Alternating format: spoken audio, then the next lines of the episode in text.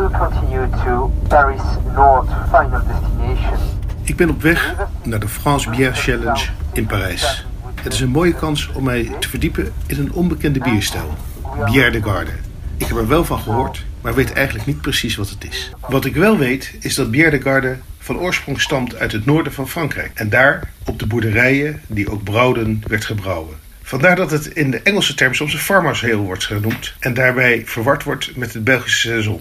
Daar heeft het niks mee te maken. Maar wat Bière de Garde wel is, ik ga het vragen. Ik zit hier met uh, Elisabeth Pierre. Elisabeth Pierre is uh, schrijfster, journalist, uh, biersommelier en bieropleider in, in Frankrijk. En een van de bestuursleden en organisatoren van de France Bière Challenge. Um, Elisabeth, could you tell me what is Bière de Garde?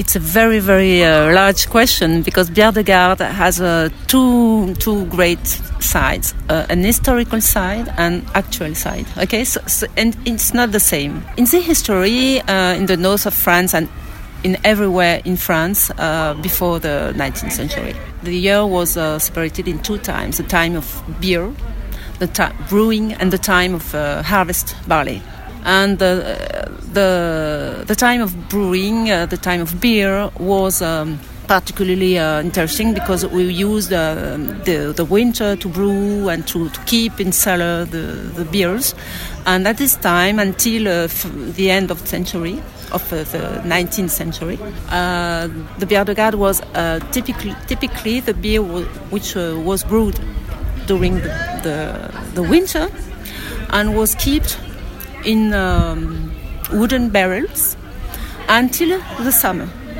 Would it be a little bit like in Germany the Märzen beer? Yes, in a, in a, in a little part, yes. Mm-hmm. So, um, in the end of the, the, the 19th century and the beginning of the uh, 20th century, um, at the, the, period of the ref, ref, refrigerating uh, technology, so beer de garde was not uh, necessary oh. at this time and northern uh, brewers of France was were typically uh, brewed um, some uh, low fermented uh, lagers, yep. beers, and uh, no more quite normal ale. What, what is Bière de Garde now today? I, I, saw it was in the competition as well as yes. one of the beers. Yes, that's now um, Bière de Garde is a typical style, uh, but uh, already with a, a, a, recent history because in the 70s, one brewer in a village called Jeanlin had the idea to put Bière de Garde, the an, an, uh, old style, on uh, his label, on its label, with um, a champagne bottle and of course a cask, and um, it was very very uh, successful with students of uh, in the region of Lille. And after that, every brewers in the north of France uh, did the same um, kind of beer, very melted, dark colored, um, top fermented, with no very little um, hoppy uh, side. And now, nowadays, uh, there are two kinds of brews in France.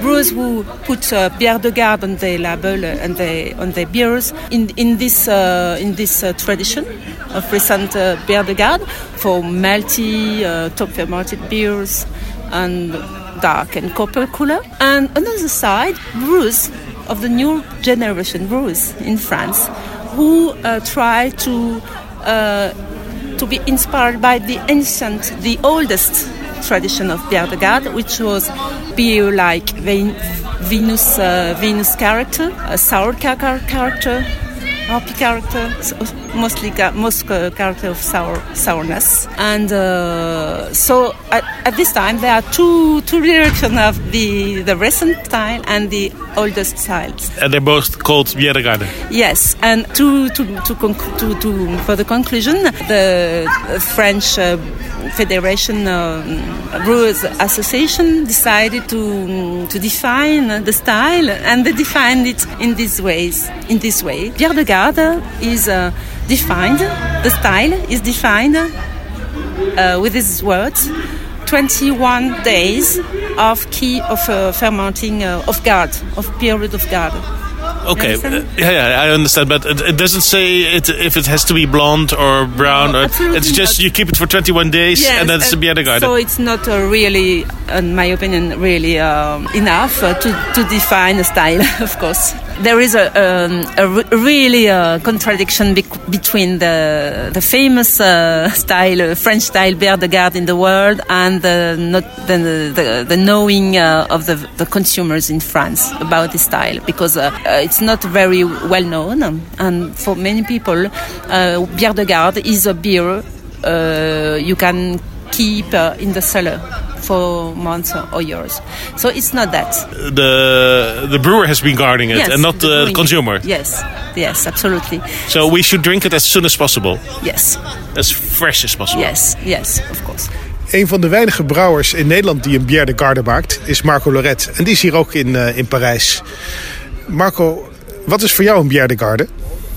Eh, in de eerste plaats een bier om te bewaren. Dat is natuurlijk ook de letterlijke vertaling eh, daarvan. En ja, er zijn zoveel interpretaties van een bière de garde. Maar voor mij is het een bewaarbier. Maar heel veel bieren zijn bewaarbier. Dus eh, hoe vul je dan de term bewaarbier in?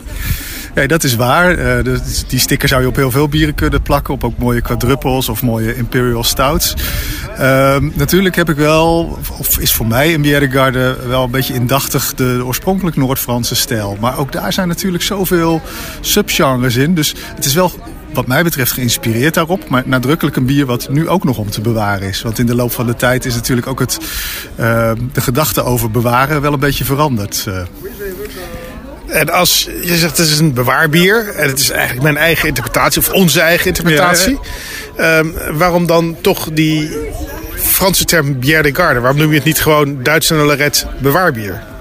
Ja, had ook gekund. Ja, misschien moet ik dan toch het lauret-gedeelte er een beetje in fietsen, dat het mooi is. Nee, omdat het toch wel nadrukkelijk een beetje in de, eh, in, in de Noord-Franse hoek zit, wat mij betreft. Eh, meestal zijn het ambrés natuurlijk, zoals we die eh, tegenwoordig kennen. Als je een beetje in de geschiedenis duikt, zie je wel meer aspecten daarvan.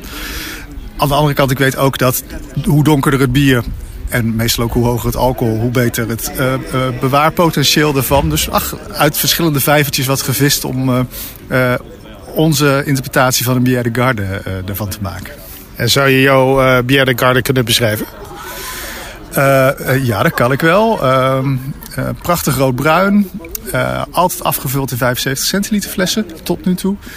Ehm, met een prachtige ontwikkeling die steeds meer in de eh fruitig, gedroogde fruithoek gaat zitten.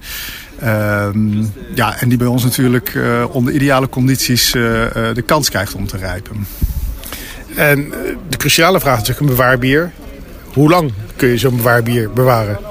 Ja, we hebben ehm, wat ervaring ermee opgedaan. De eerste keer dat we dit bier op de markt brachten was nog in de serie van de Tevreden. Dat we ieder jaar een ander bier voor een ander goed doel op de markt brachten. En de 2012 versie dat is eigenlijk wat we nu als de Bière de Garde Brun hebben. En ehm, daar hadden we nog flessen van. En goed, toen we het fort veroverd hadden, zijn we dit bier meteen gaan, eh, weer gaan brouwen. Omdat natuurlijk de bewaarcondities zo ideaal waren. Dus we weten in elk geval van de 2012 versie dat hij zo vijf en half, zes jaar eh, zich op een positieve manier doorontwikkelt.